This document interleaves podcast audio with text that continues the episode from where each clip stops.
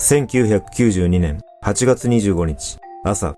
三重県鈴鹿市に住む中学3年生の女子生徒 A さん、当時14歳が犬の散歩に出かけたまま行方不明になった。そんな中、失踪から約2年後の1994年8月11日午後6時頃、